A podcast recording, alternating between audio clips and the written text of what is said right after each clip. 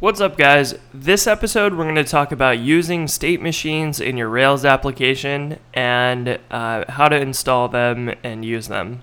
So, if you're not familiar with what a state machine is, take a look at the episode I've linked to in the notes and above in the YouTube video, um, where I basically just explain what a state machine is. This is something just really to keep track of the state of an object in your system. Um, so this is something that is really, really useful in software, and a lot of places are going to be using this, especially stuff sort of like uh, uh, background workers. They're going to need to keep track of the state and uh, transition things around. And this is really crucial, especially when you're using something uh, and doing something complex like uh, you have a vehicle. So if you have a vehicle, you want to be able to define the state that initially it's parked, but when you go from parked to anything, um, you want to put on the seatbelt, and then after a crash, you want to tow the car, and after repair, you fix the car.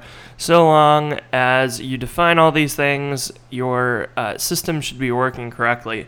But the real trouble is when you're trying to define this elsewhere. Um, if you're trying to define this in regular code, you have to have so many little things in there. So, like, yeah, when we go from parked to anything, then we have to put on a seatbelt. Like, you can't do a regular uh, active record update from the parked state to something else and then just know that it's going to work. So, this uh, state machine gem is really, really helpful to make sure that you're getting things done, like put a, put on the seatbelt method. Um, this is also very awesome because it allows you to define which transitions are valid. So if you call the park event, then it will only transition from idling in first gear into parked. You can't take it from fourth gear immediately into parked. That would be dangerous. So it helps you define all of the rules in a reasonable format. I think this is probably the best uh, that I can think of that you would use to define this in Ruby. Uh, because state machines can be quite complex and have quite a few rules. Um, and really, like, this is long uh, for an example implementation, but when you look at all the stuff that it does, it really takes a lot of the vehicle um, attributes and the required functionality of vehicle and defines it reasonably cleanly. It's a lot of code, but vehicles are also very complex. So uh, you can even see down here, I believe there's a second state machine for the car's alarm, which is really interesting because you can have multiple state machines for the exact same object, which means that the car's alarm might be on, it might be off, all of those things, and you can trigger that even from various other things like your other state machine. So this is really interesting and it allows you to say like when the car is parked, let's override the speed of the car and always force it to zero, which is really interesting as well. So you can take this stuff and you can basically override these methods as necessary throughout your system. So the state machine gems are pretty fantastic, and there's another one called AASM, which is very similar. It seems to be more recently maintained. I've had to fork the state machine gem itself um, to include a few patches to work with the latest version of Rails. Uh, but yeah, take a look at both of these because they're uh, also very similar, but I think pretty fantastic. So um, this one defines states in a little different manner and you can do pretty much the same things, I believe. Uh, I haven't seen anything that you couldn't do in one or the other. It just kind of depends on the syntax that the two support. So take a look at both of these. Um, I'm going to show you how we could use the state machine gem in Rails and take this and basically lay out what payments flow might look like uh, with our state machine. So I've got a payments app here that I just created, uh, and there's nothing in it. So the first thing that we have to do to uh, set up our state machine is we need a model with an attribute for the state. So if we create a payment model, so maybe we have a product that we're um, paying for, maybe it has an amount that's an integer, and there's a state on the purchase. So the state needs to be a string. So you can generate a model with that string column and you can run rake db:migrate. And this will basically set everything up for the foundations of this gem. So I'm going to go down here at the bottom and we're going to add the state machine gem. And you can do the same thing with AASM. It's pretty much exactly the same flow. I'm going to grab the uh, GitHub version from my state machine fork just so that we have that. Then we can run bundle to install that. Okay, so now that that is installed, we can open up the payment model and we can start our state machine in here. So this state machine, as you can see on this uh, vehicle model, has a whole lot of stuff here. And really, the piece that you need is this first line. You need to say state machine state, and this is going to be the symbol for the attribute that you are uh, saving to the database. Ours is called state, so that's great and then you can set an initial value. And so ours might be uh, pending because we're working on payments. So maybe as soon as you create a new payment, it's pending. Um, and we know payments that have like started or people who have maybe started, but they not they haven't necessarily um, gone through and started processing this. So we have probably a few states that we want to create. So we want pending, and pending could go to processing. Um, so imagine this happens in a background worker or something. We can do the processing in the background. And then from processing, we could either have a successful payment or we could have a failed payment. And then we can also refund the successful payment, but not a failed payment.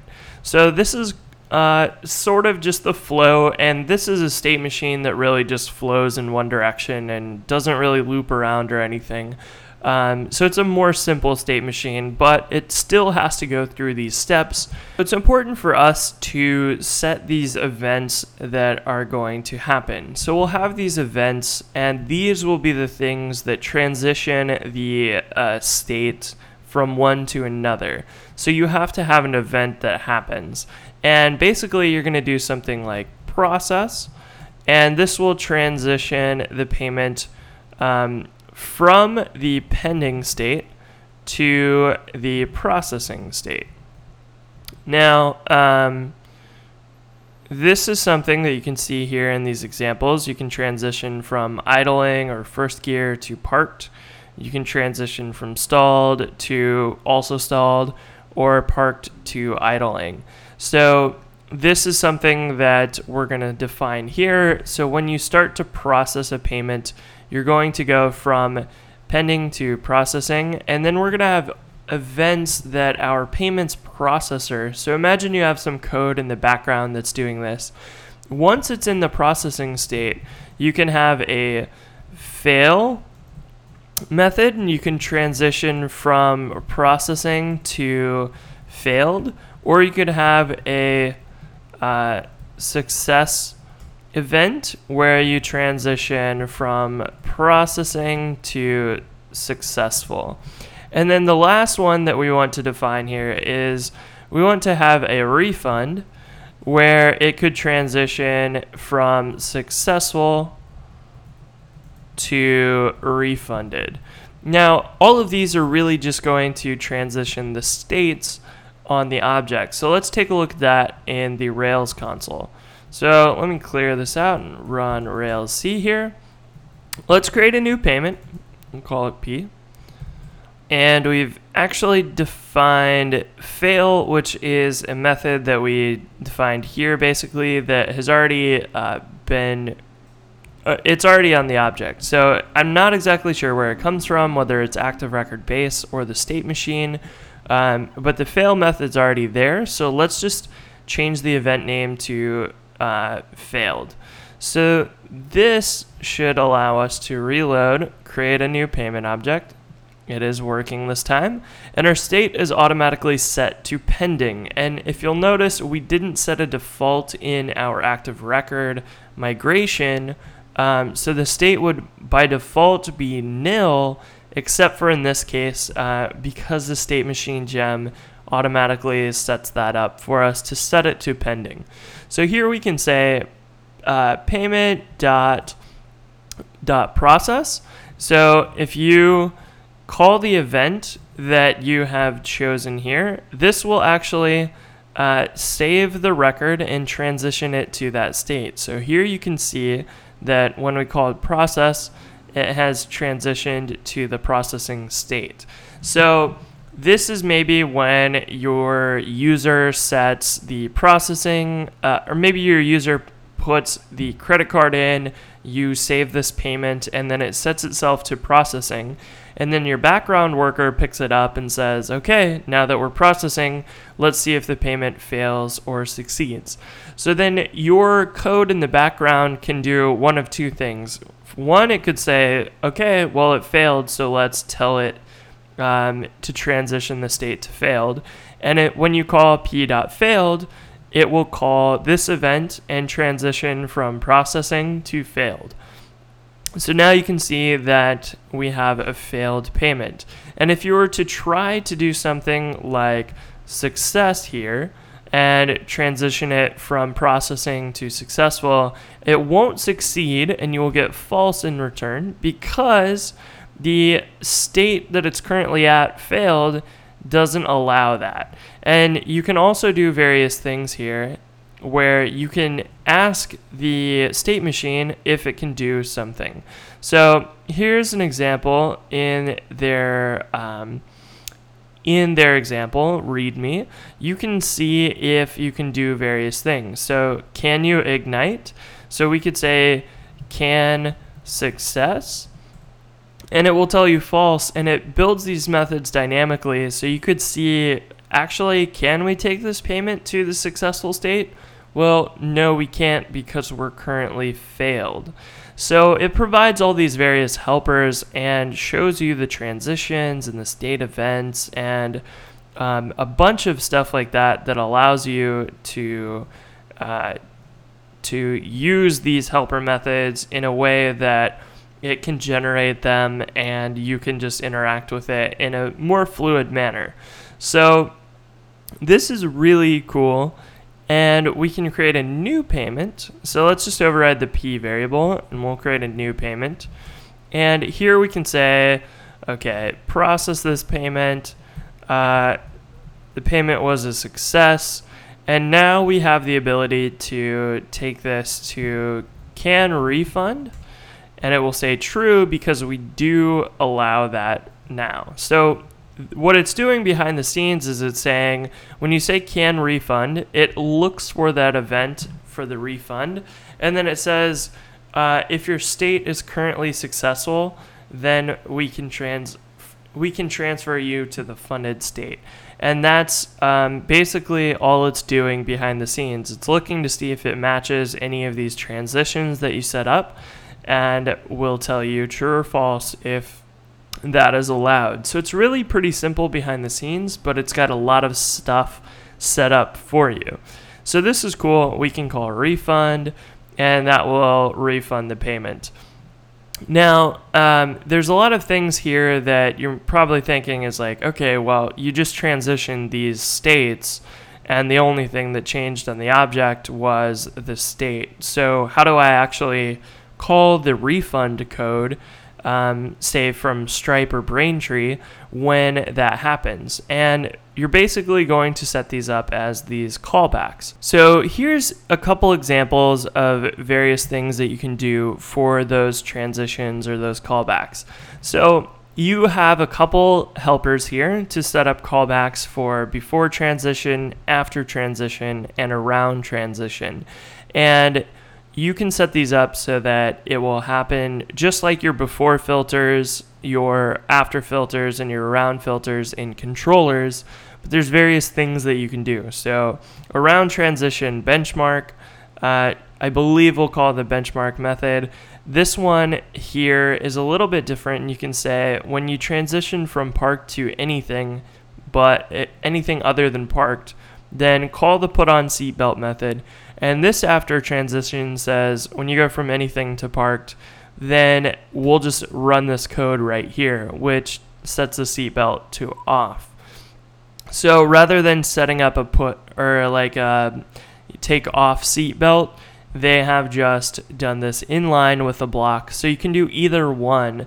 And let's set up one of those in our application. So let's say, let's do an after transition.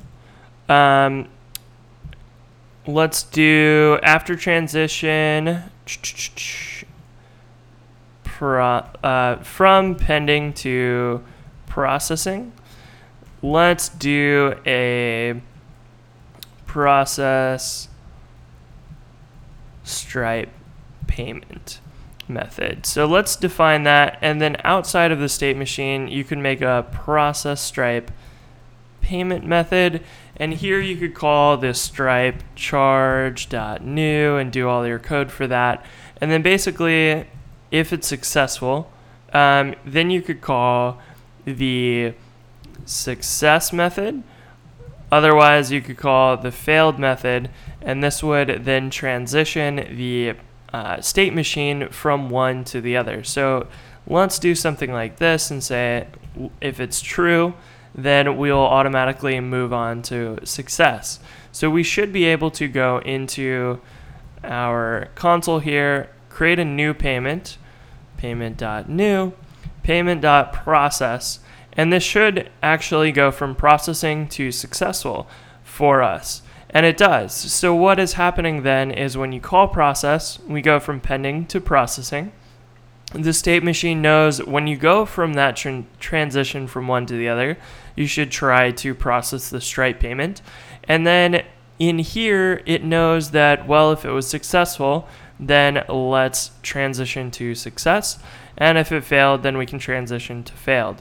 And this can all happen in a flow like that and you can define your methods over here uh, outside of the state machine to do the processing itself. So after transitions and uh, before transitions are great when you want to do all of this stuff immediately when the transition happens. For example, if you wanted to do this in a background process, you could still write the same method, but you would, rather than um, adding the after transition, you would delete this and then you would call process stripe payment from your background worker, which would just look for um, payments in the processing status, for example. So this um, is great to do this in line, and then you can also do something like a before transition, um, and you could say, well, let's take successful payments, and when they go to uh, refund, refunded, um, we should process, Stripe, refund. So this is one of those cases where you actually want to do this before it fully transitions because refunded would be the final state and that would assume that it has been successful. So you want to do it before the transition uh, happens and we can do process stripe refund and this can be the one that tells it true or false like does it allow this to actually happen so this could be some code in here that um, attempts the Stripe refund. So it would be like Stripe charge, retrieve, whatever. And then I think you can call the refund method on it. Um, or however the Stripes API is defined. So you would be calling something like this inside of here, and then once that's finished, as long as it didn't cause any problems, um, you would then be able to have this go back and finish the transition and so this would just run before it finishes which means that if this fails or something like that you can catch it before it actually marks it as refunded. So imagine that this actually raised uh, let's just raise a standard error here but imagine that it raised a stripe like we couldn't look up the charge or it doesn't exist or something like that. So it raised a stripe error. If you were to do that um, and let's reload this. Let's get that last payment out of the database, uh, which is a successful payment. if we were to call refund on it, we would get something like this that would blow up, and that would be bad. But the good thing here is that um, even though it failed, it didn't go ahead and update our payment to refunded. It caught it before that happened. So it would be a, a definitely a bug in the system if your code crashed, but it said it was refunded, and then your customer thought they were refunded, but they really never were. That's a really dangerous uh, bug to have in your code. So make sure that you pay attention to the proper like transitions that you're doing here because that is a crucial piece of writing good software. So you want to make sure that you're doing that stuff logically so that these transitions don't happen on accident. And that is the main thing for you to look out when you're writing a state machine. You're going to make sure that all of the requirements are defined um, and process successfully before the transition actually happens, if that's the way that the transition should work. Since we could probably talk about this gem for hours, I want to just touch on one last thing here, which I think is really useful, which is the state blocks.